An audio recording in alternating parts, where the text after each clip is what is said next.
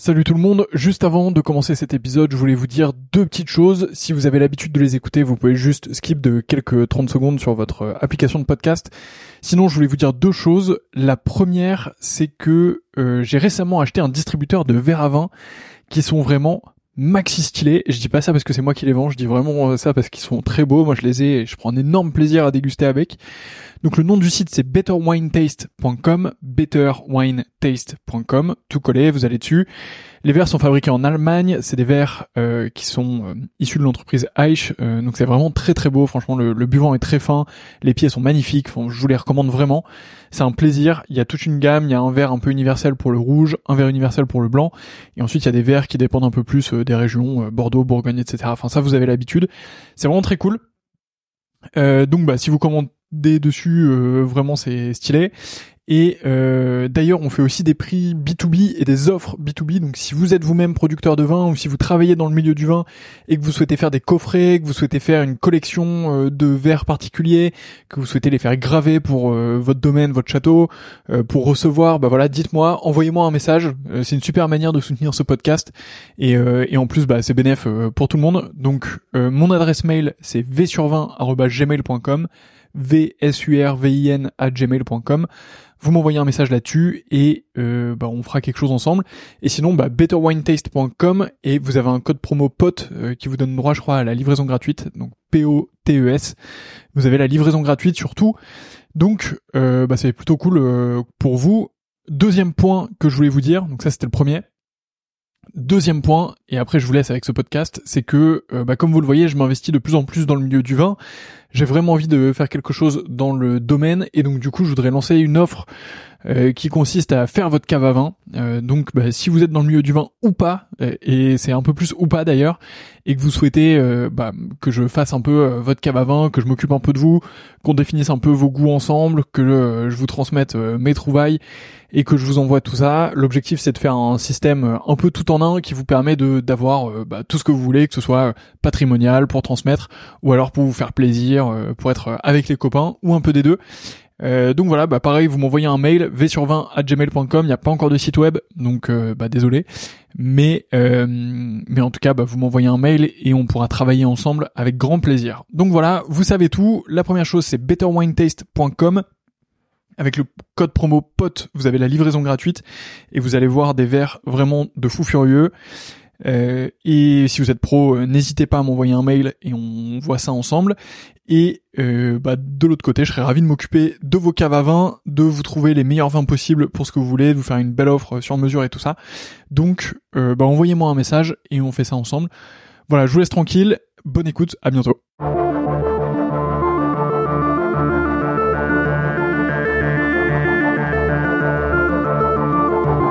Bonjour et bienvenue dans ce nouvel épisode du Winemaker Show dans lequel je suis parti à la rencontre de Michel Barrault qui est le président de la cave des Terres Secrètes juste au-dessus de Macon à Prissé. J'ai pris un énorme plaisir à échanger avec lui sur tout le travail de la coopérative et aussi sur toute sa carrière au service du vin.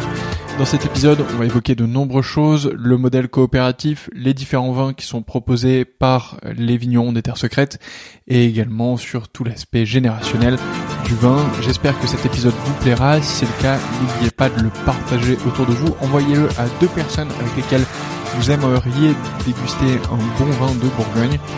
Mettez la note de 5 étoiles à ce podcast sur votre application de podcast. Rejoignez la newsletter sur 20-sur20.fr et d'ici là, je vous dis à bientôt. Salut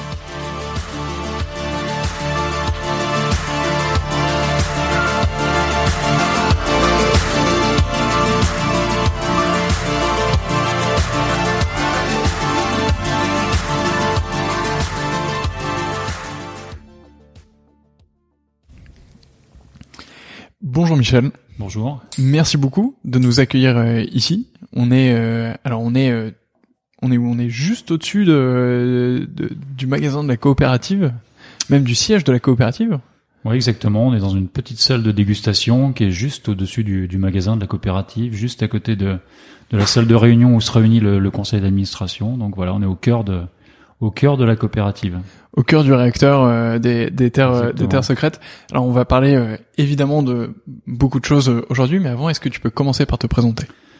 Donc alors Michel Barrault, je suis vigneron euh, depuis depuis presque toujours puisque je me suis installé euh, en 1989 en sortant de en sortant de, de l'école de, de, viticulture de Beaune. Voilà, sur une exploitation familiale euh, qui que mes parents tenaient déjà et que mes grands-parents tenaient avant eux et voilà. Donc une suite de, de plusieurs générations. Ok, donc donc t'as vraiment baigné dans le monde du vin depuis toujours du coup? Bah complètement, baigné dans dans le monde du vin, puis dans cette région en fait euh, fantastique, dans ce dans ce Mâconnais euh, fabuleux avec ses paysages euh, formidables. Donc oui, je crois enraciné, attaché à à ce terroir, à ces vins que l'on produit et, et, à toute l'histoire qui va avec. Comment ça s'est passé justement pour toi cette découverte du vin, ces, ces premiers pas? Est-ce que tu te souviens du premier moment où t'as où t'as goûté du vin? C'est pas le, c'est pas goûter le vin qui m'a, qui m'a accroché, attaché à, la, ce métier-là. C'est vraiment le, le, le la, la, nature et la vigne en fait. Et euh, forcément que enfant, euh, mes parents euh, m'emmenaient à la vigne tout petit, et voilà, c'est comme ça que j'ai commencé à, à tremper dedans. Et donc c'est plus une accroche par le, par le, le, terroir, par le vignoble, par le travail manuel, par le, le travail de la vigne qui m'a accroché à ce métier. C'est quoi les, les souvenirs euh, un peu jeunes justement que tu peux avoir comme ça de tes premiers pas? Est-ce qu'il y a eu un déclic par exemple entre le moment où tu t'es dit euh, euh, bon c'est sympa j'aime bien aller à la vigne etc et le moment où tu t'es dit je vais vraiment en faire mon métier? Comment ça s'est passé pour toi? Euh, moi j'ai un souvenir, ouais j'ai un souvenir vraiment enfant où j'avais 5 ou 6 ans, mon, mon père avait encore un cheval, il n'y avait pas de tracteur en jambeur, donc c'était dans les années 72-13, et je me souviens qu'il m'emmenait à la vigne quand il labourait, il me mettait sur le cheval et j'allais à la vigne avec lui. Donc voilà, ça c'est un souvenir qui m'a marqué. Alors c'est pas à cet âge-là que j'ai décidé d'être viticulteur, mais quand j'ai eu 14-15 euh, ans, ouais, je me suis dit voilà, c'est là où je suis bien, c'est là où je me sens bien, et c'est ce que je veux faire. Hmm. Donc 14-15 ans, et à ce moment-là, euh, c'était parti? T'as fait un lycée, euh, lycée viticole. voilà, exactement. par, parcours classique, lycée viticole de Beaune. Hmm de la seconde jusqu'au BTS. Donc cinq années à Beaune, euh, cinq très belles années où voilà, j'ai rencontré plein de monde et, et dont je garde beaucoup de beaux souvenirs et puis surtout de bons camarades. Ouais, je, me, je me, doute que, que dans, ta classe il y a des, des, gens euh, très sympas et que vous devez tous être encore euh, en contact. Un Exactement, toujours. Oui. Euh, tu fais du coup ce, ce lycée viticole. Il n'y a pas un moment où, où tu hésites dans, dans cette partie-là? Il y a aucun moment entre le début du lycée et la, la fin du BTS en question où tu te dis euh, est-ce que j'ai vraiment envie de faire du vin, est-ce que j'ai vraiment envie de faire ça? Pour toi, c'était c'était fait? Non, j'ai j'ai jamais eu de doute. Okay. C'est vrai que c'est j'ai jamais eu de doute. Dès l'instant où je me suis engagé euh, en seconde, euh, bah voilà, j'avais qu'une qu'une envie, qu'une attente, c'est de terminer ce parcours scolaire pour vraiment m'engager dans le métier. Donc j'ai pas du tout eu de, de doute dans toute cette période.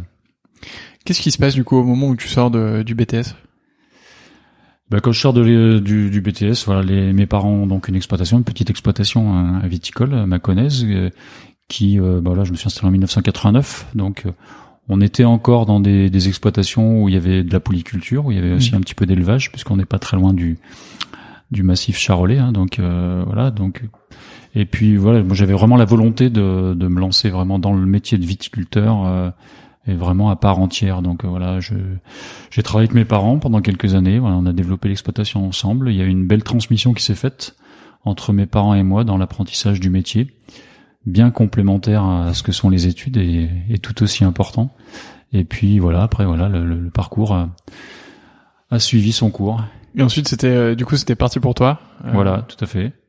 Qu'est-ce que tu retiens justement de, de ces moments euh, S'il y avait un conseil à donner à de jeunes vignerons qui s'installent ou, quelque chose comme ça, qu'est-ce que tu retiens de d'important?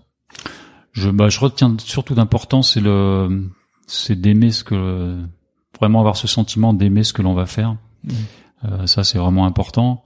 Euh, il faut observer, observer beaucoup, être attentif, écouter et puis apprendre en fait, apprendre euh, apprendre des autres, euh, tirer des enseignements, mais vraiment, euh, faut, faut être vraiment en éveil permanent et puis écouter, regarder, et apprendre et continuellement quoi. C'est c'est tous les jours ou, presque qu'il faut euh, qu'il faut écouter et apprendre. Donc là, on est en, tu m'as dit en 89 quand tu sors du lycée. Oui, exact. Ouais, c'est ça. Enfin, de, du coup du, du BTS. Euh, donc tu, tu me dis que tu fais 4-5 ans en compagnie de tes parents un peu en tuilage pour continuer d'apprendre, etc. Donc on est en 95. Euh, à un ce moment-là, plus, ouais, un petit peu plus jusqu'en 2000, 2001 en fait avec mes parents. Et puis bah après voilà, j'ai continué seul sur les sur l'exploitation familiale en, en, la développant, bien sûr avec avec euh, des salariés et puis voilà mon père qui est, qui est toujours là avec toujours un œil attentif sur l'exploitation, toujours euh, toujours le coup de main aussi euh, possible, même s'il a 82 ans, bah, il est toujours là et toujours de bons conseils aussi et et voilà si j'aime toujours échanger et confronter les points de vue même s'il a même s'il a 82 ans. Ouais, super précieux comme comme moment effectivement. Euh, Qu'est-ce qui s'est passé justement dans, dans ces 20 euh, années euh, pour toi, donc de 2001 à, à aujourd'hui? Euh, Donc tu as parlé de développer l'exploitation, euh, et on va venir après évidemment aux, terres secrètes, mais euh, qu'est-ce qui s'est passé pour toi sur, sur, cette, sur cette exploitation? Comment tu l'as fait grandir? Tout à l'heure tu disais à l'époque on était encore en polyculture, est-ce que c'est encore le cas aujourd'hui? Comment tu comment as senti un peu les évolutions euh, L'évolution s'est fait vraiment petit à petit en fait. Moi, euh, voilà, elle s'est développée euh, vraiment progressivement. Il n'y a jamais eu de gros à-coups. Euh, ce qu'on a fait tout de suite, c'est on s'est vraiment consacré uniquement à la vigne. Et donc après, bah, voilà, le, développement s'est fait par des, des, plantations et puis par des reprises aussi de, de surface mmh. complémentaires, mais vraiment très progressivement. Quoi, j'ai jamais fait de bons importants et c'est vraiment chaque année quelques plantations, quelques reprises qui ont fait que l'exploitation s'est développée. Euh, voilà, pour euh, démarrer à 8 hectares en 89, aujourd'hui on est à, 30 hectares et puis bon, avec un projet de développement avec l'installation de mes fils qui, qui arrive. Mmh. Voilà. Ils ont quel âge? Ils ont 20 euh, les deux qui s'installent ont 23 et 28 ans. OK, et pareil tu leur as transmis la passion de, du métier.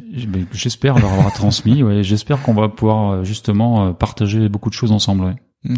Ouais, c'est euh, super intéressant comme euh, comme moment, je pense pour eux euh, cette installation et tout. C'est dans cette c'est des moments assez privilégiés en fait. Bah oui, c'est sûr. Hein, c'est il faut vraiment. Enfin, on les, enfin, je les savoure moi, même si parfois voilà, les relations sont peuvent être tendues entre générations, mais moi je les ai vécues, donc on les vivra aussi maintenant. C'est logique, mais oui, ce sont vraiment des moments des moments privilégiés dont il faut profiter. Ouais.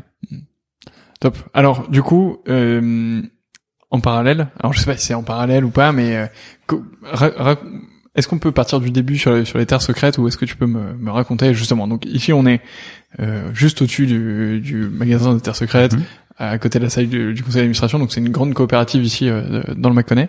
Est-ce que tu peux m'en dire un peu plus euh, sur ce sujet-là pour une personne qui découvrirait Alors il n'y a pas de parallèle euh, entre mon exploitation et Terre Secrète. C'est vraiment, euh, c'est vraiment une continuité en fait, puisque donc je suis vigneron et vigneron coopérateur.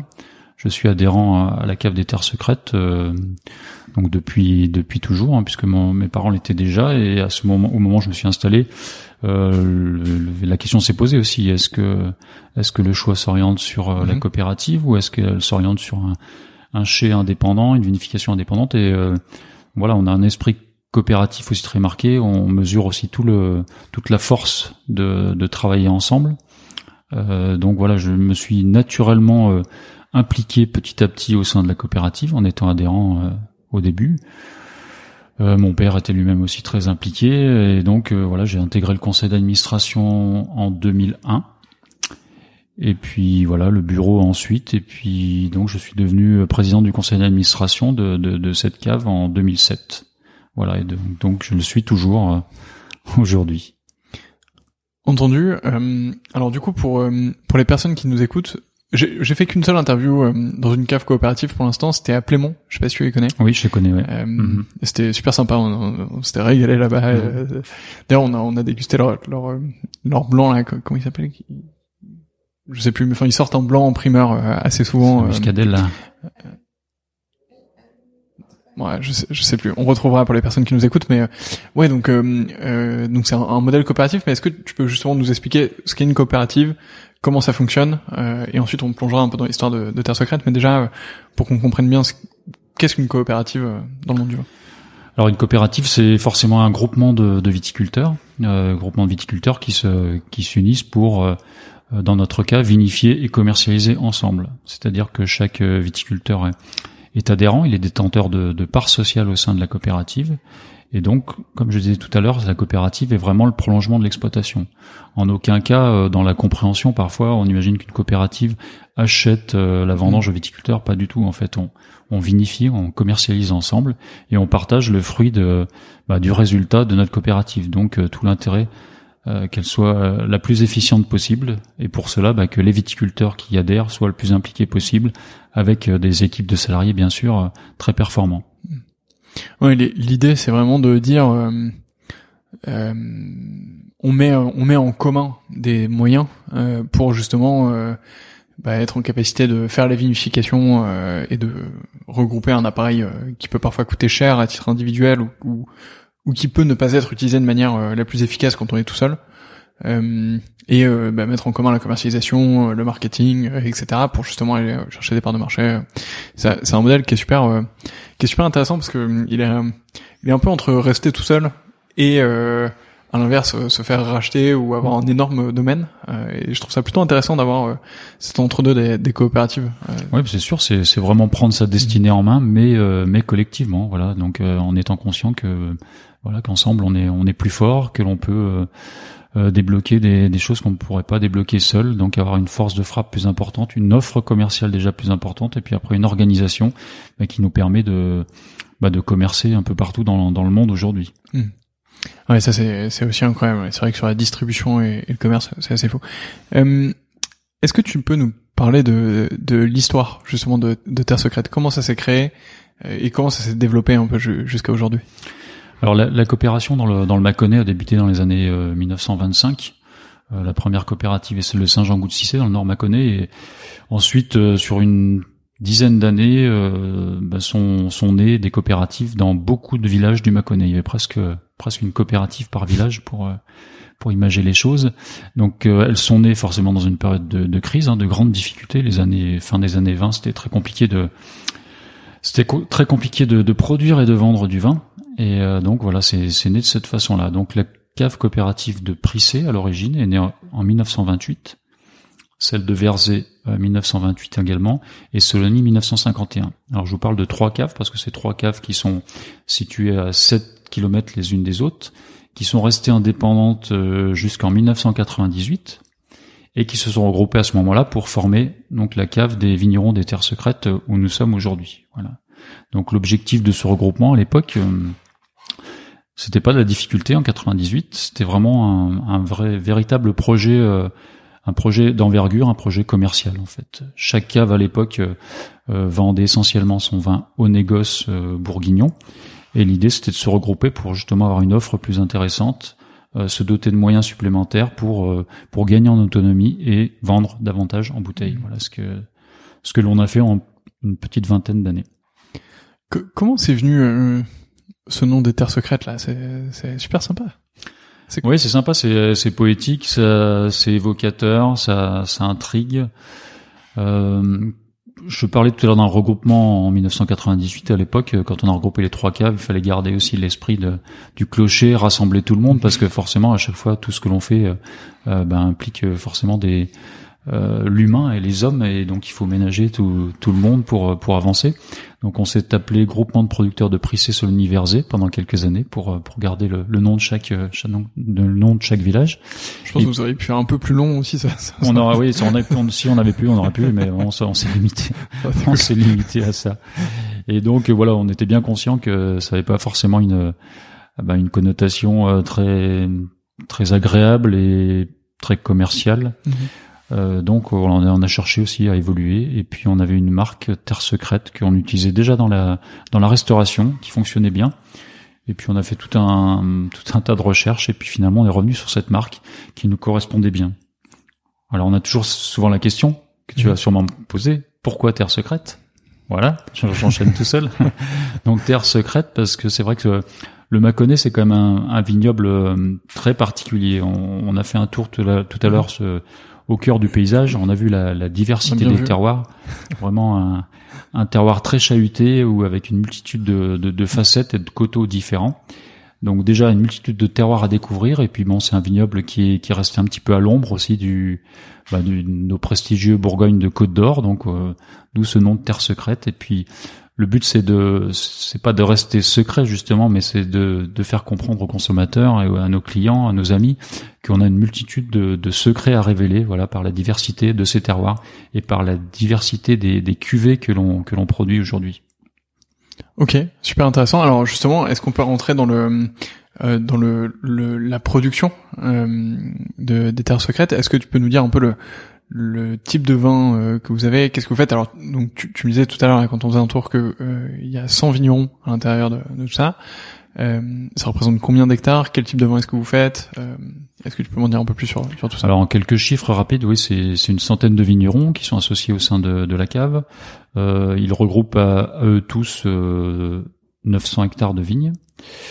Et dans ces 900 hectares de vignes, on en produit euh, à peu près 85% de, de vin blanc et 15% de vin rouge. Alors dans les blancs, bien sûr, c'est cépage chardonnay hein, qui, est le, mmh. qui est le cépage roi en, en Mâconnais, avec toutes nos appellations blanches, euh, en commençant par les Mâcon Village, avec toutes les sélections après de, de communes à l'intérieur, comme des Mâcon Milly-la-Martine, Mâcon Verzé, Mâcon La Roche-Fineuse, euh, entre autres pour nous, pour ce qui nous concerne. Ensuite, on passe sur les appellations communales, donc on a le cru Saint-Véran, qui est euh, donc un cru euh, qui voilà qui a une cote qui, monte régulièrement. Hein, euh, il y a 230 hectares de, Saint-Véran au sein de la cave, ce qui représente un tiers de l'appellation Saint-Véran. C'est le, le, fleuron de, de la cave et c'est vraiment un, un, vin très important pour nous, pour qui contribue à notre notoriété. Ensuite, on a le Pouilly-Fuissé également, puisqu'on est très proche des, roches de Solutré et Vergisson, donc on a des adhérents aussi qui produisent du Pouilly-Fuissé. Donc voilà pour les appellations blanches essentiellement. On a un deuxième cépage qui est le Bourgogne à ligoté, mhm. euh, qui est un peu plus marginal, mais voilà, qui donne euh, donc l'appellation Bourgogne à ligoté du, du, même nom. Et après, sur les 15% de rouge euh, restants, il se décompose sur l'appellation Macon rouge, qui est issue du cépage gamay, et l'appellation Bourgogne rouge, issue du, du cépage Pinot. Et bien sûr, une part de crément de Bourgogne aussi, non négligeable voilà rapidement brosser le, la production. Ça, ça fait euh, ça fait combien de, de vins ou de d'étiquettes euh, différentes de référence?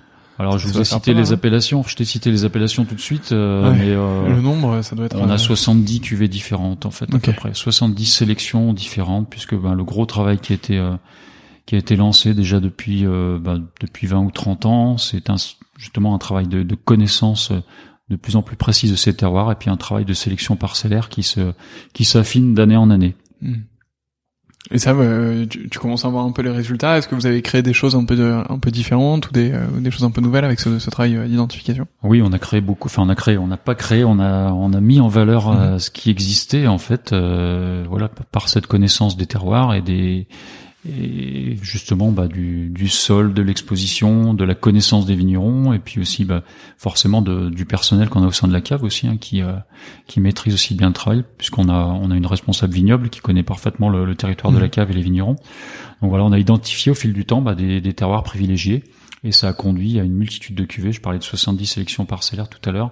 Voilà, c'est vraiment la transformation, euh, je dirais, de de notre cave et des, et des caves coopératives en général. Euh, c'est-à-dire que je parlais des années 1928 où on était dans la création des, des caves où les gens se regroupaient pour euh, pour vinifier, euh, mmh. mutualiser au maximum les moyens et puis arriver à commercialiser. On les caves étaient souvent situées au, au bord des voies ferrées, c'est le cas de, de Prissé par exemple. Et voilà, au fil du temps, ben voilà, on est passé d'un de ce travail-là à vraiment un travail minutieux très minutieux, de plus en plus minutieux, mhm. qui nous permet de sortir des cuvées très haut de gamme. Quoi. On, voilà, on a sur la table le premier vin qu'on va déguster. Par exemple, c'est un Macombi la Martine, donc c'est déjà euh, une commune de l'appellation Macon Village. Et à l'intérieur de cette commune, on a identifié une parcelle spécifique qui s'appelle le Clos du Four. Voilà, c'est une parcelle d'un hectare qui, qui nous donne voilà un vin un vin superbe et qui est issu d'une d'une exploitation. Donc c'est euh, une jeune viticultrice en fait qui, qui s'est installée il y a il y a quatre ou cinq ans et donc ça provient uniquement de son exploitation. Voilà. Ce travail-là euh, nous permet, voilà, d'avoir mis la Martine. On a une exploitation sur un Macon Verzé, Croix-Jarrier, on aura quatre ou cinq exploitations qui vont composer la cuvée. On part à chaque fois sur une sélection de terroirs et euh, donc voilà, là à ce moment-là, les cuvées sont composées de, du travail de plusieurs vignerons ou d'un seul. Et eh ben justement, je te propose qu'on qu'on déguste, puisque alors c'est une nouvelle chronique euh, dans, dans ce podcast. C'était la troisième personne avec qui je déguste en en, en parlant. Euh, du coup, pour les personnes qui nous écoutent, euh, on m'a fait la remarque et je sais pas si je dois le dire, mais donc à consommer avec modération, évidemment. Euh, de toute façon, si vous écoutez un podcast sur le vin euh, et que vous en êtes encore à la 20 minute, c'est qu'a priori euh, vous, vous, vous, consommez avec modération, donc je me fais pas trop de soucis. Et, euh, et ben tu vas nous dire du coup euh, ce qu'on déguste. Alors donc on va déguster ce, le Macombi et la Martine Clos du Four là dont je vous parlais à l'instant. Donc c'est un 2018. Donc bien sûr euh, un terroir euh, argilo-calcaire puisque c'est la base de, du Mâconnais. On est sur sur des éboulis vraiment des caillouteux en fait de de la montagne de Cras en fait qui est située sur la commune de Milly-la-Martine essentiellement. Voilà donc et, et ce Mâconnais là, tout ce, toute cette zone vraiment est géologiquement est très intéressante puisque euh, on a toute cette série d'éperons rocheux qui sont caractéristiques que tout le monde connaît bien, euh, la roche de Vergisson, la roche de Solutré, le Monsard où on était tout à l'heure, euh, la roche Coche à Berzé-la-Ville. Et ben, tout ce chaînon donne bah, des éboulis bah, formidables avec des sols très différents d'un coteau à l'autre. Et donc voilà, on est sur ce Milly à Martine.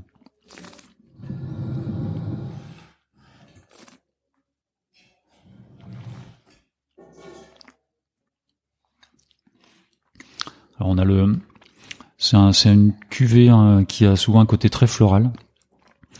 Euh, c'est souvent marqué par le, ce type-là, beaucoup de légèreté, beaucoup de, beaucoup de finesse. Mhm. En bouche, on retrouve tout de suite le, la minéralité euh, caractéristique de, beaucoup de nos vins.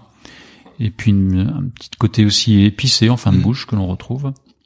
Euh, et puis voilà une belle longueur. On a une partie de la cuvée qui est aussi élevée en fût, donc on, on a une belle longueur, un élevage long en fait euh, en fût qui nous permet de d'avoir un vin qui est gras, euh, riche euh, et équilibré.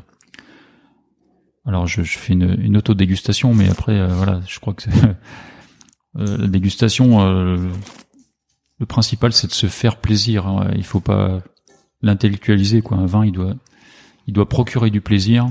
On doit l'apprécier même si on doit consommer, consommer avec modération, quand on en a bu une gorgée, on, doit avoir envie d'en boire une deuxième, quoi. boire une troisième, mais après je m'arrêterai là, quoi. mais euh, non, mais clairement. Alors là, euh, enfin, alors déjà là-dessus, je suis 100% d'accord. Euh, et clairement, un vin ne doit pas être, peut ne pas être intellectualisé, et il y a aucun complexe à, à en fait, moi, j'ai beaucoup de potes euh, qui s'intéressent moyennement au vin, mais que j'essaie de forcer à, s'y intéresser. Ou en tout cas, quand ils viennent à la maison, euh, j'essaie de leur faire déguster des belles bouteilles, euh, des, choses que je trouve sympas, etc. Parce que bah, c'est la meilleure manière de mettre les pieds à l'étrier de quelqu'un, c'est de lui faire déguster quelque chose de bon. Et souvent ils me disent ouais mais je sais, sais pas on je sais pas en parler ou, ou toi dis-nous dis-nous ce qu'il y a dedans ou et en fait, euh, la question c'est pas ça, c'est est-ce que tu ressens quelque chose au moment de la dégustation? Est-ce que ça, est-ce que ça te rappelle quelque chose? Est-ce que, est-ce que t'aimes, ce que t'aimes pas? Euh, Quelles sont les sensations que tu peux avoir dans la bouche? Euh, Donc, ouais, je suis complètement d'accord avec toi. Et j'espère que pour les personnes qui écoutent ce podcast, vous êtes sensibles à ce, à cet, à cet argument et que et que notre dégustation vous donne aussi envie de. on espère, on espère d'aller découvrir Terre secrète. Alors. Euh, c'est en fait c'est intéressant ce que ce que tu disais sur ce vin parce que donc ça c'est la production d'une seule vigneronne. Oui c'est ça. Euh, j'ai une question qui est un peu un peu provoque évidemment, mais c'est pourquoi elle le fait avec vous et pas toute seule puisque en fait euh, cette bouteille là c'est juste elle donc euh, en soi elle pourrait euh, elle pourrait aussi le faire. Alors après c'est une, une partie de son exploitation aussi et puis puis toute cette sélection, toutes ces sélections, c'est vrai, comme je disais tout à l'heure, ça peut être une exploitation ou plusieurs, mais à chaque fois, ça fait partie d'une offre globale, quoi, et, et, on sélectionne le meilleur de, de ce que l'on a. Et encore une fois, la, la, richesse du collectif fait que ça nous permet d'avoir une offre commerciale très large, quoi. Et donc, euh, Violaine, qui, qui produit ce Macombi, la Martine, euh, Claude Dufour, euh, c'est un atout supplémentaire dans la gamme. Et par exemple, elle ne pourra pas produire de, elle ne produit pas de Saint-Véran Croix de Monceau ou de Saint-Véran L'Écras, par exemple, qui sont des cuvées prestigieuses que d'autres euh, collègues vont produire. Donc, ça nous permet vraiment d'avoir une, une offre euh, complète et très riche. Mmh. Et la règle aussi de notre, enfin, la règle de notre, de notre coopérative, c'est vraiment d'engager la totalité de son exploitation au sein de la cave. C'est, c'est, c'est quelque chose qui est important pour nous mmh. parce que, parce que vraiment les, les viticulteurs sont, sont impliqués et souhaitent aller au bout de leur métier. Donc voilà. Et après, c'est aussi ce qui donne aussi beaucoup d'intérêt au métier de de vignerons et de vignerons coopérateurs parce qu'on a beaucoup d'identification et beaucoup de fierté aussi à pouvoir Mhm. proposer des cuvées qui sont issues de notre exploitation ou de ou de, de l'exploitation du collègue. Ouais, c'est clair. C'est clair. Euh, enfin, moi, je suis complètement d'accord là-dessus, évidemment, mais euh, je, je fais mon travail en posant des petites questions. euh. Alors, t'as as parlé de la distribution et de la, de la force commerciale euh, que vous pouvez avoir. C'est clair que c'est un, un des atouts euh, d'une d'une coopérative, euh, sans aucun doute. Est-ce que tu peux nous dire un peu euh, où, où est-ce qu'on peut trouver les, les bouteilles euh, des, des terres secrètes? Alors on peut en trouver presque partout. Euh, il suffit de bien chercher, mais bon, on est forcément très diversifié dans la, dans la distribution. Déjà, on a une part de, de vente directe qui est importante, euh, puisqu'on a un, un caveau, euh, voilà, qui est plutôt bien placé et accueillant. Alors il faut, il faut vraiment faire la démarche de venir, mais euh, comme je te l'expliquais tout à l'heure, déjà le, le Mâconnais est vraiment une, une, une situation géographique vraiment très très privilégiée. On est sur l'axe nord-sud et sur l'axe est-ouest avec la, la route centre-Europe Atlantique. On a le TGV qui est à deux pas. Enfin voilà, on est très bien placé, donc on a beaucoup de passages. Donc une part de vente directe. Après, on a forcément beaucoup de, de ventes dans le réseau traditionnel, c'est-à-dire café, hôtel, restaurant, euh, caviste, grossiste. Euh, donc ça, c'est aussi très important. On travaille aussi en grande distribution, bien évidemment. La grande distribution fait partie de nos clients et on est on est content de de les avoir. Et puis bah ceci, on le fait euh, en France et à l'export, quoi. Donc euh, puisqu'on fait à l'export également le circuit traditionnel et la grande distribution.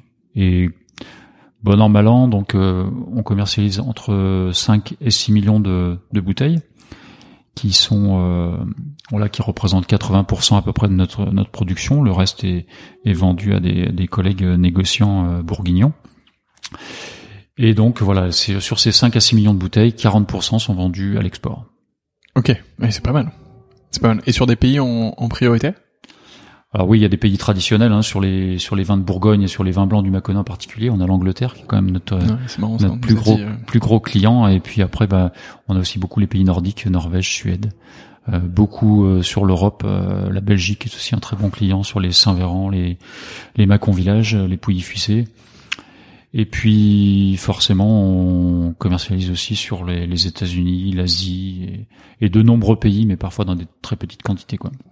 C'est marrant, euh, cet attrait de l'Angleterre euh, pour, pour les vins de Bourgogne. Tu, tu, tu sais d'où ça vient? T'as une, une explication ou, ou c'est Je, non, je, je me souviens pas ou je vais pas chercher l'explication mais- principale. Là, c'est euh, voilà, c'est surtout des, des gens qui aiment euh, qui aiment les bonnes choses et qui aiment se faire plaisir et puis euh, et puis voilà qui sont ouais qui sont sensibles au, Mhm. aussi au cépage chardonnay quoi, qui aiment ce cépage Ouais, chardonnay parce que c'est des instants de consommation euh, bah, très variés mais euh, qui sont qui peuvent aller de l'apéritif euh, puisque voilà on est sur le, le Macombi qu'on déguste là maintenant euh, il peut être euh, il est parfait à l'apéritif Mhm. la preuve c'est l'heure là on est Ouais, l'heure. on hein. est bien en, en situation 19 heures.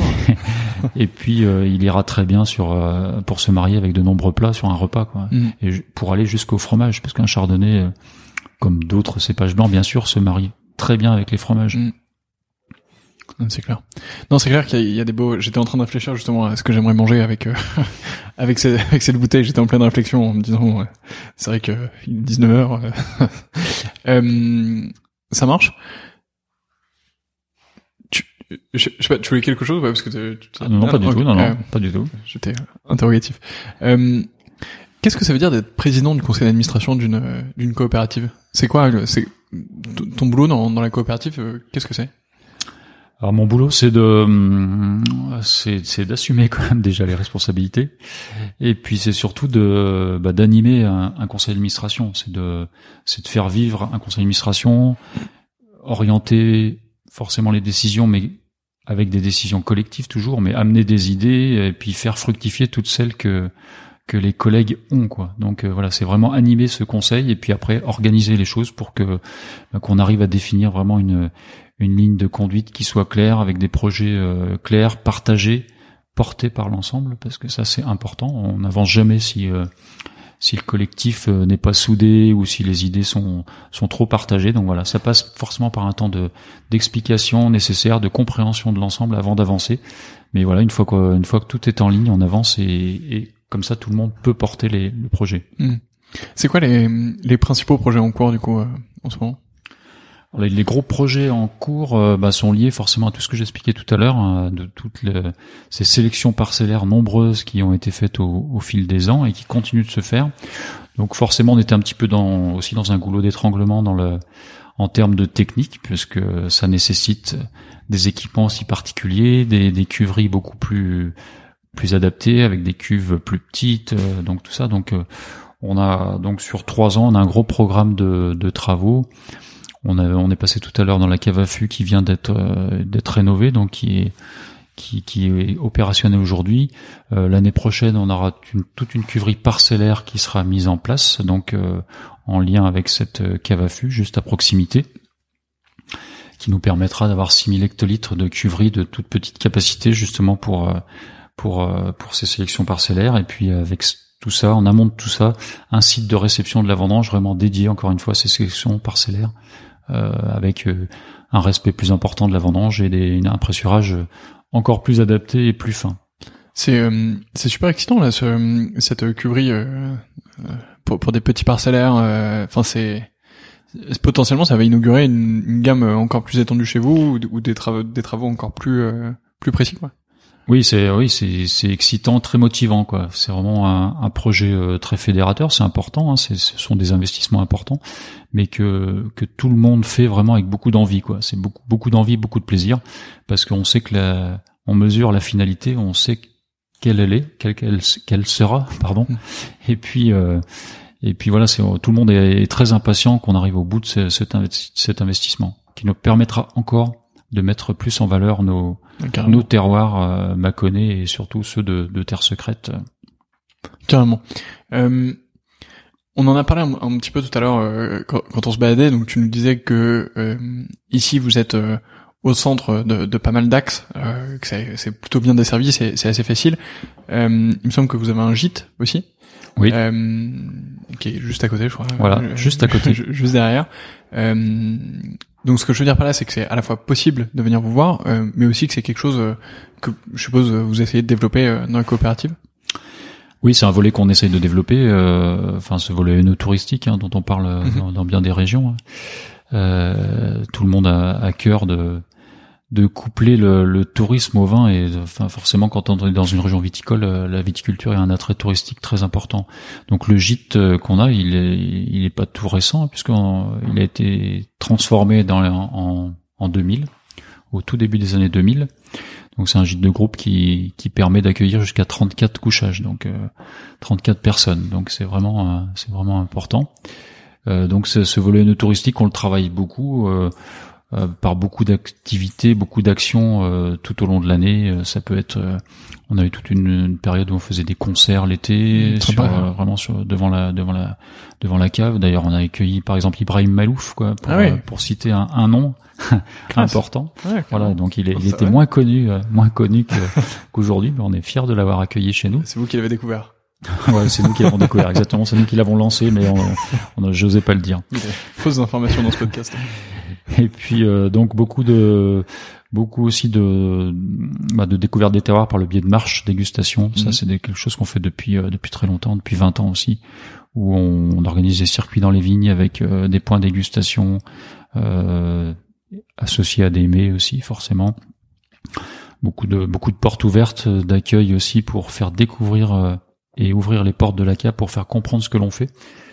Et donc ça, c'est un volet forcément qu'on continue de développer, qu'on cherche à développer. Tout notre euh, tout notre projet actuel de sélection parcellaire, de cave à fût, euh, de réception vendange, qui est situé autour du magasin de vente, c'est forcément une idée de projet euh, touristique. Ça nous permettra d'avoir vraiment une, un circuit de visite très simple, très facile, euh, assez rapide, où on pourra faire découvrir vraiment le métier et le et l'aboutissement parce que c'est vraiment important.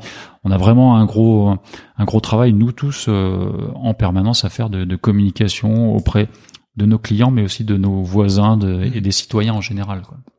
Ouais, c'est clair. Euh, tu, tu ressens justement qu'il y a des personnes qui comprennent pas forcément euh, ce que c'est ou oui, on a toujours besoin de d'échanger quoi. Enfin, la société, euh, la société est comme ça où on, on oppose facilement les, gens. Donc, euh, donc euh, oui, ça passe toujours par le dialogue et accueillir les gens, faire comprendre ce que l'on fait, c'est la meilleure, c'est la meilleure des solutions. Ouais, c'est clair, c'est clair. Bon, en tout cas, Il y a une gare TGV qui s'appelle Mâcon-Locher qui est à proximité. Moi, j'ai pris le train une fois là-bas et mais je reviendrai pour le faire. Et voilà, c'est facile. C'est ultra facile. c'est ultra facile, ultra rapide. Donc il y a pas d'excuse. Il y a pas d'excuse pour pas venir vous voir. Et puis vous pouvez venir jusqu'à 34. donc normalement, il y, a un peu de place. la, la coopérative, enfin, en fait déjà dans, dans le monde viticole, il y a, y a quand même souvent des changements de génération, euh, ou en tout cas c'est des, des choses qui sont marquantes. On en a parlé un peu ensemble, mais un moment où euh, un enfant reprend euh, l'exploitation de ses parents, etc. mais donc du coup, je suppose que c'est aussi quelque chose que vous devez voir au sein de la coopérative que alors je sais pas si vous faites des assemblées générales mais que ce soit au sein d'une assemblée générale ou au sein d'un bureau ou des choses comme ça il doit y avoir des générations différentes à l'intérieur. Déjà est-ce que c'est le cas et, et comment ça se passe un peu entre les générations? Je suppose que c'est super mais euh, comment tu constates un peu le, cette évolution de, de génération dans, le, dans la coopérative? Enfin déjà on a on a beaucoup d'installations depuis euh, on a eu un creux euh, il y a une dizaine d'années, mais depuis cinq ou six ans, on a beaucoup d'installations qui se font, que ce soit dans le cadre familial ou même hors cadre familial, puisque c'est aussi euh, c'est aussi une des possibilités, une des facilités d'être euh, en coopérative, puisque ça nécessite des investissements beaucoup moins importants. Donc, mmh. on a, on a, voilà, j'ai plusieurs exemples de jeunes qui sont installés dernièrement qui n'étaient pas issus du, du milieu viticole. Donc voilà, ça c'est une grande satisfaction de, bah, de notre coopérative et de la coopération en général, parce que c'est une possibilité qui est offerte. Donc on a beaucoup de jeunes qui sont installés. Euh, voilà, on, à côté de nous tout à l'heure dans la salle de réunion, il y avait le groupe jeune qui était là, puisqu'ils sont en train de préparer une dégustation euh, le 4 novembre pour faire découvrir la, cuvée Révélis, qui est une cuvée de Saint-Véran très haut de gamme qu'ils ont, voilà, qu'ils ont conçu eux-mêmes avec une sélection de terroirs, avec un, élevage, une vinification très particulier. Donc ils sont en train de prévoir une soirée là le 4 novembre pour la faire découvrir. Et euh, voilà, ces jeunes sont très présents et très impliqués. Donc c'est de toute façon c'est la richesse de la coopérative. Hein, c'est vraiment le volet important, c'est la transmission. Euh, c'est un mot important, mais vraiment il faut le il faut le vivre et il faut que ça soit concret dans toutes nos, nos entreprises, que ce soit les exploitations ou dans nos caves. Euh, voilà, une cave en bonne santé, c'est quand il y a, y a, des jeunes ou des jeunes générations, quand il y a des idées neuves et quand les idées se, se confrontent. Donc c'est le cas aujourd'hui. Et je ressens pas particulièrement de, de, de conflit de génération. Je crois que tout le monde euh, profite des compétences et de l'originalité de, des uns des autres. Et, et la force du groupe, c'est ça, c'est de pouvoir composer avec euh, avec l'ensemble et justement de tirer le meilleur de, de tous. Mais voilà, l'opposition elle est nécessaire parce qu'il faut confronter les idées, il faut confronter les points de vue, euh, il faut du débat, il faut du dialogue, comme je disais tout à l'heure, il faut du dialogue au sein de la coopérative. Mais ça aboutit euh, toujours à un consensus qui voilà qui, qui convient à, à tous. Ah non, c'est clair. Et euh, le point que le point que tu mentionnais sur euh, la coopérative qui peut faciliter l'installation de nouvelles personnes non issues du monde euh, vigneron viticole avant ou dans, la génération précédente, en fait, j'avais pas pensé, mais c'est enfin c'est ultra intéressant parce qu'effectivement il y a moins d'investissement, ça peut aller beaucoup plus vite. C'est quelque chose que tu vois beaucoup des, des, des jeunes justement qui arrivent et qui qui s'installent. Euh, oui, oui, je, je pensais ben, Mathieu, qui est un jeune qui s'est installé l'an dernier. Voilà, c'est un jeune qui n'était pas du tout issu de milieu viticole. Par contre, il était, il habitait à côté d'une exploitation euh, viticole et depuis tout, tout gamin, bah, il était passionné par euh, le travail. Et Dominique, euh, justement, qui est viticulteur, lui, qui a 50, 55 ans, l'a toujours accueilli, lui a toujours montré quel était le métier. Et puis, bah voilà, il s'est installé sur des vignes que Dominique lui a laissées en fermage. Euh, donc euh, voilà, ils sont entendus aussi sur le matériel parce que la coopération, ça passe aussi par l'utilisation du matériel en commun, mais ça, ça se gère au niveau des exploitations. Et ce qui a permis à Mathieu de, de s'installer. Et c'est un jeune ultra motivé qui euh, qui est présent au sein du groupe jeune, qui et puis qui, qui a toujours plein d'idées et toujours moteur quoi. Très belle histoire. Ouais, c'est une belle histoire. Et ben, on, l'embrasse. S'il écoute ce podcast, eh ben, il le mérite. Il, le mérite. Et, et, ben, on a hâte de découvrir du coup ce qu'il va faire de, de cette parcelle euh, et ce qu'il fera euh, ici. Euh, une des forces de, de la coopérative, telle que j'ai pu le voir jusqu'à présent, c'est aussi de pouvoir euh, accompagner les différentes pratiques viticoles euh, et de, de justement euh, fournir de l'expertise, permettre à chacun d'essayer de monter encore en qualité à la vigne sur l'exploitation. Est-ce que c'est aussi quelque chose que vous faites et auquel cas comment ça se passe? Oui, bien sûr, c'est forcément un travail important et encore une fois, c'est le collectif euh, qui le qui crée euh, qui crée l'émulation et donc on au sein de la cave, euh, je vais parler forcément des viticulteurs du conseil d'administration, où on est on est 28 euh, viticulteurs au sein du conseil d'administration, mais aussi on a toute une équipe de salariés avec un directeur général qui qui est chargé de faire fonctionner le bah, la cave au quotidien. Euh, sur la partie vignoble on a une responsable vignoble justement qui suit les adhérents euh, plus particulièrement et qui connaît bien les, les terroirs, comme je disais tout à l'heure. Et oui, forcément, l'accompagnement euh, l'évolution des pratiques, c'est un sujet, euh, un sujet constant et, et on le pratique au quotidien. Alors ça passe par euh, par plein de choses, forcément des réunions d'information, des visites techniques, des formations aussi. voilà, l'an dernier, par exemple, on a fait un une formation sur la, la, fertilité, fertilité biologique du sol, sur les, les couverts végétaux. Donc voilà, ça c'est des c'est des choses importantes qui qui font que bah, le groupe permet d'évoluer aussi, de faire évoluer presque tout le monde, quoi. Ah non, c'est clair. Et c'est euh, c'est ultra intéressant euh, de, de permettre euh, aux personnes qui sont adhérentes justement de d'aller plus loin et d'utiliser cette force de la coopérative. Est-ce que c'est est-ce que tu as des homologues étrangers? Et est-ce que la coopérative c'est un c'est un modèle qui existe dans d'autres pays? Alors, oui, bien sûr, la, la, la, coopération existe dans beaucoup de pays. Hein. Euh, je pense à l'Italie, l'Espagne en particulier. C'est vraiment des, c'est vraiment nos, nos, nos, voisins, nos cousins, et la coopération est très très présente aussi dans ces pays-là. Euh, j'ai pas de, de contact euh, avec euh, avec des, des, des, coopérateurs ou des présidents de coopératives de, de ces pays-là, mais oui, c'est c'est aussi euh, quelque chose qui, qui existe et qui vit toujours très bien. Et effectivement, je, je pense qu'on a en tout cas intérêt à, à y réfléchir et enfin c'est un modèle qui peut être vertueux euh, qu'il est souvent j'écoutais un, un, podcast il y a pas très longtemps alors qui est pas du tout dans le domaine du vin euh, sur une coopérative qui s'appelle c'est qui le patron? Je sais pas si, tu, si, ça dit quelque chose. Ouais, c'est en fait c'est une marque d'une coopérative oui, en fait, une coopérative laitière en fait qui a donc qui a créé cette marque voilà dans une période où enfin dans une période oui forcément le, vendre du lait c'est compliqué euh, et à la grande distribution en particulier. En plus, voilà c'est une marque qui a été déposée par une coopérative qui, a, qui, a, vraiment fait un, un qui, a, qui a percé en très peu de temps ça a vraiment été un coup de un coup de génie quoi. Pour faire comprendre que oui le euh, enfin dans une production comme le lait qui est qui est mondiale euh, bah oui il faut aussi que le producteur il ait sa, sa part du gâteau et que ce soit pas toute la distribution qui la qui la récupère. Donc c'était une bonne façon de se réapproprier le, le produit et puis de faire comprendre au consommateur que bah, le producteur il doit aussi euh, dégager et garder de la valeur. Oui, c'est clair. Ce qui est hum, c'est des choses que toi tu, tu vois parfois euh, ce genre de tension un peu sur le prix ou, ou, ou pas euh, alors je suppose qu'il y a moins de vin que de lait il y a, il y a, moins, de vin qui, qui vient de moins de vin que, de, que du lait donc. que de lait puis le, ça va. bon le vin c'est euh, c'est différent dans la mesure où voilà comme nous dans notre secteur euh, euh on est sur une, des zones en, AOP, en une appellation mhm. d'origine protégée, donc avec vraiment une diversité d'appellations importante. Donc voilà, chaque, je dirais que chaque vin est unique. Mhm. Donc euh, la concurrence forcément elle existe entre régions, entre entre pays, mais mais chaque vin par euh, par cette qualité d'origine est euh, est unique. Donc voilà, ça nous permet aussi de d'avoir plus de facilité. Et puis on a, une grande chance aussi, c'est de en Mâconnais, forcément, c'est de faire partie de la Bourgogne. Donc forcément la Bourgogne, ça fait rêver aussi bien bien du monde et bien des consommateurs. donc voilà, c'est c'est une force, et une chance. Après, voilà, on est toujours dans des, relations commerciales et parfois elles sont tendues selon le contexte, selon le selon le, volume de production euh, sur le marché, et selon le, rapport entre l'offre et la demande. Oui, forcément, il y a des moments de, tension plus ou moins importants. Quoi. Mm. Donc on le vit aussi. Ouais, c'est la, vie, euh, la vie d'une d'une entreprise et d'une. Ah, exactement. D'où l'intérêt pour nous, effectivement, de, de capitaliser davantage encore sur nos appellations d'origine, sur notre sélection parcellaire et sur notre marque Terre Secrète, voilà qui voilà, qui, qui je l'espère sera de plus en plus reconnaissable et, et, du coup qui gardera une, enfin qui prendra une place de plus en plus importante euh, dans les yeux du consommateur. Mm, c'est clair. Euh, sur cette sélection parcellaire, donc là, ce qu'on a là, c'est le clos du four.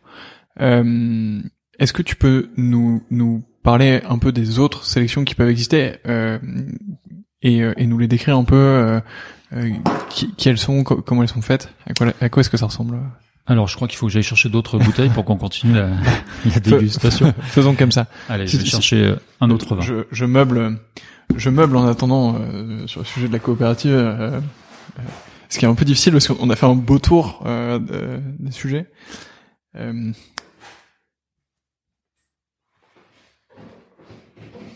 Tout, tout, à l'heure, effectivement, on a on a essayé de, de faire un tour euh, et de, de, de, prendre un peu de hauteur pour euh, voir tout ce paysage du Mâconnais, mais il y a- il y a- en toute transparence, il y avait beaucoup de brume. Alors, euh, on s'est promis de repasser euh, et de euh, et de pouvoir euh, reprofiter de ce paysage. Donc, on vous mettra des photos, je pense, sur sur le compte Instagram ou ailleurs, mais euh, à mon avis, on n'aura pas beaucoup de pas beaucoup de succès sur sur celle-ci. Ce sera pour une prochaine fois.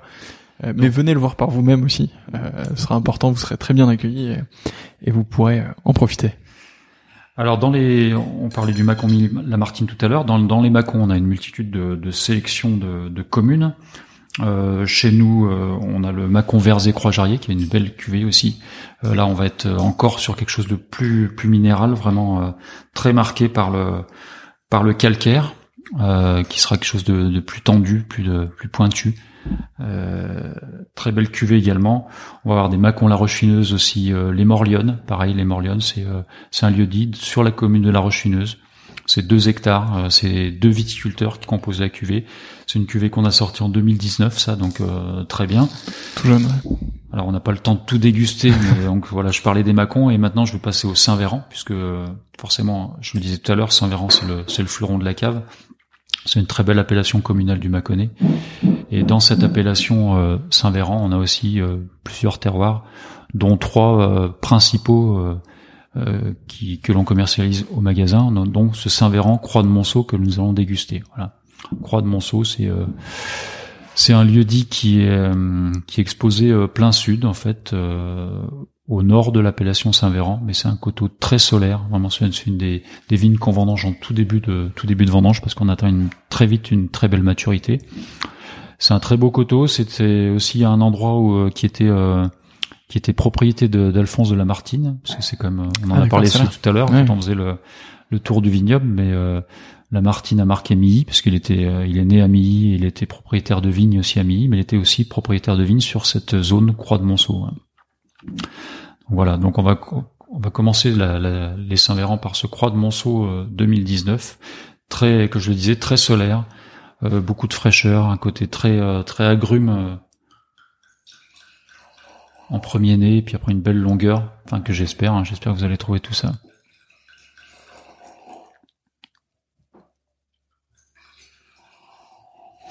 Et dans ces dans ces Saint-Véran, il y a un gros travail qui est effectué euh, sur le terroir. Euh, L'appellation Saint-Véran est une appellation euh, communale qui a été créée en 1971. Donc au départ, c'était une sélection qui a été faite à l'intérieur de l'appellation Mâcon. Donc au fil du temps, pareil, on a on a pris euh, de plus en plus conscience du potentiel de de ce cru, de ces terroirs différents. Ça aboutit à une, une sélection de, de climats, une liste de climats assez importante, dont ce Croix de Monceau. Et aujourd'hui, il y a un travail de, de délimitation en, en premier cru dans l'appellation Saint-Véran. Euh, voilà, d'ici quelques années, quand euh, les travaux de, de l'INAO auront abouti, on aura certainement des, des Saint-Véran premier cru. Euh, le Croix de Monceau devrait en être un. C'est c'est excellent.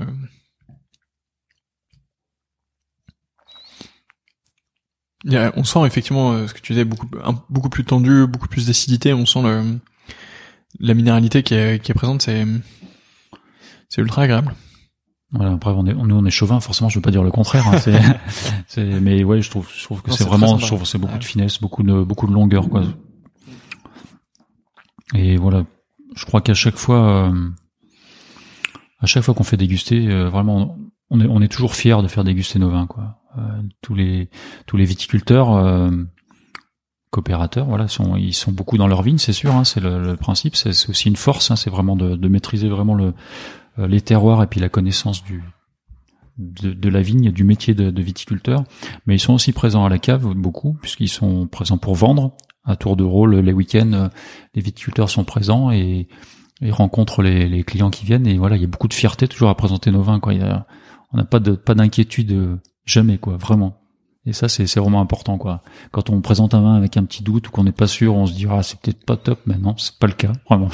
Et c'est, je, c'est, je pense que c'est pas du chauvinisme déplacé, c'est, allez, je, je pense que c'est vraiment vrai, quoi. Comme on dit dans le Baconnet. Il faut assumer. hein, il faut. Euh, Non, c'est il est vraiment euh, il est vraiment ultra intéressant euh, celui-ci.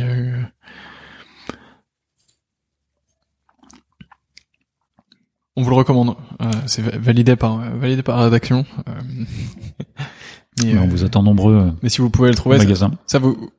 Alors oui, c'est au magasin ici. Euh, et sinon, ça, ça doit être dans des dans des bons restaurants, je pense, non? Oui, bien sûr, on trouve ça dans les dans, dans beaucoup de bons restaurants. Euh, et puis chez des cavistes aussi également, comme je disais tout à l'heure. Voilà, mais ça c'est vraiment une gamme qu'on va qu'on va réserver magasin, restauration, caviste. C'est très très beau. Euh, et ça justement, donc tu me disais qui, qui le fait celui-ci dans, votre coopérative? Alors celui-ci, il y a Clément, euh, Clément qui est pareil, qui est un jeune installé, qui, qui a commencé il y a deux ans, euh, qui travaille avec euh, avec sa maman Christelle. Donc voilà, c'est une famille aussi euh, avec une succession de générations. Euh, je pense aussi à Thierry, aussi voilà, ils sont trois, ils doivent être trois viticulteurs sur cette cuvée. C'est ça qui est qui est beau aussi dans le dans le travail de la coopérative et je pense que c'est un des un des piliers des travaux euh, que, que, vous essayez de faire aussi, mais c'est montrer les visages humains qu'il y a derrière derrière chacun des produits en fait. Et c'est en fait, c'est pas une bouteille de vin. C'est une bouteille de vin qui a été euh, faite par euh, des hommes et des femmes euh, qui ont, bah, voilà, travaillé la terre, vendangé, fait le vin, etc. Et, c'est à la fois un collectif et un mm. tout, mais c'est aussi des des vrais gens uniques. Parce que ouais, ce que tu ce que tu soulèves est vraiment important et c'est vraiment un volet qu'on a, oui, qu'on a développé aussi au fil du temps. Quoi, c'est on a souvent, voilà, je pense que les gens qui écoutent vont, vont, vont, comprendre ce que je dis. Il y a souvent parfois une image péjorative de, de ce qu'est une coopérative, mhm. puisqu'on imagine que c'est une, une grosse entreprise avec un côté industriel. Mais non, effectivement, c'est une addition de d'hommes et de femmes qui travaillent ensemble et qui peuvent euh, produire, comme ce qu'on déguste aujourd'hui, des, vraiment des sélections très méticuleuses. Et les hommes, on les a vraiment euh, remis, euh, encore une fois, c'est des belles phrases, mais c'est une réalité. On a mis vraiment les, les hommes au cœur du projet. Euh, nous, quand on on a refait notre magasin en 2009. On a fait une, une galerie de portraits de tous les viticulteurs mm. et tous les salariés de, de la cave. Et voilà. Et euh, quand on a lancé ça, on s'est dit bah les gens vont peut-être être réticents, mais alors, pareil encore une fois, c'était un élément de fierté pas possible. Et donc tout le monde a été pris en photo. On a fait des une superbe, des superbes photos noir et blanc.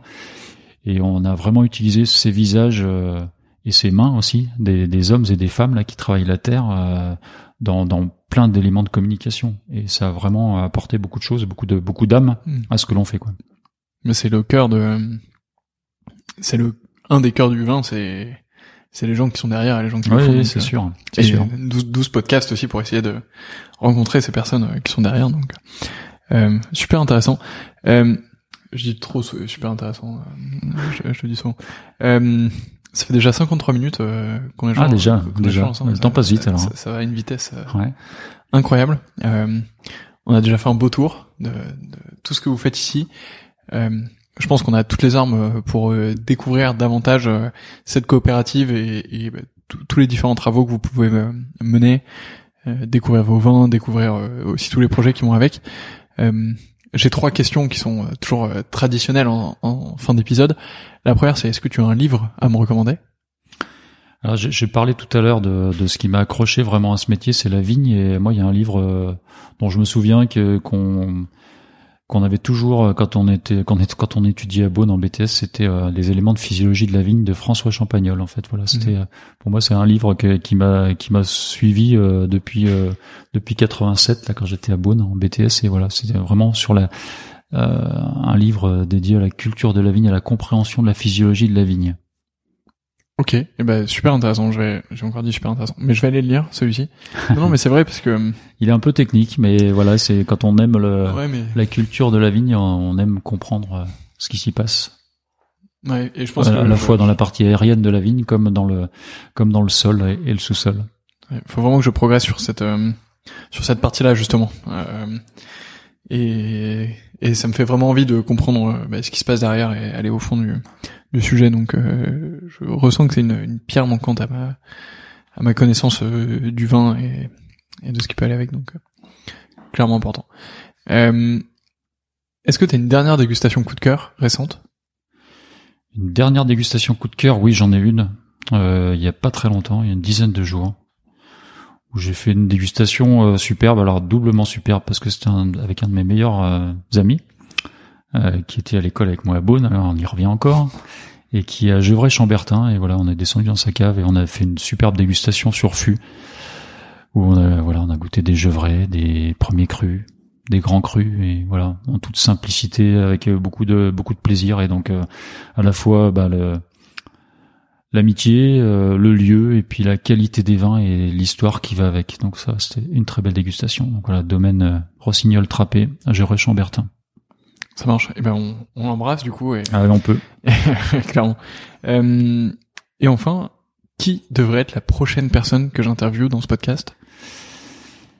Eh bien, voilà, si tu veux remonter en Bourgogne du Nord, je viens de citer euh, la maison Rossignol Trappé. Bah, David Rossignol, c'est quelqu'un de un viticulteur passionné, amoureux de, la Bourgogne aussi, et, et des vins qu'il produit. Donc ça pourrait être euh, une belle personne à rencontrer.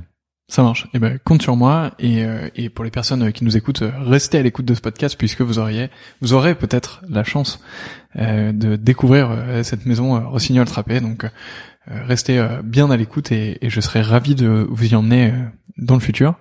Merci beaucoup pour ton temps aujourd'hui. C'était un plaisir d'être avec toi, de venir à ta rencontre. Eh ben, plaisir partagé. Hein. C'était une belle, euh, un bel échange. Et puis voilà, espérant euh, avoir fait mieux comprendre euh, ce que sont les, les, terres secrètes et puis les vignobles du Mâconnais. Et puis voilà, il faut savoir que bah, les gens ici sont accueillants, donc n'hésitez pas à venir et on sera ravis de, de vous recevoir. Exactement. Le message est passé. Pour les personnes qui nous écoutent, si cet épisode vous a plu, n'oubliez pas de venir à la rencontre de Terres Secrètes euh, et de découvrir leur vin. N'oubliez pas de noter ce podcast évidemment. 5 étoiles, ça l'aide à le faire découvrir sur les, sur les classements, etc. etc. Et euh, suivez-nous sur Instagram, abonnez-vous à la newsletter. Euh, bref, il y a plein de choses que vous pouvez faire tout de suite. donc faites-le. Je vous remercie pour votre écoute. Vous êtes de plus en plus nombreux et nombreuses toutes les semaines et ça me fait vraiment plaisir. Et je vous dis à dans deux semaines. À bientôt. Encore merci et, et à très bientôt. Et eh ben à bientôt. Appréciez chez les terres secrètes.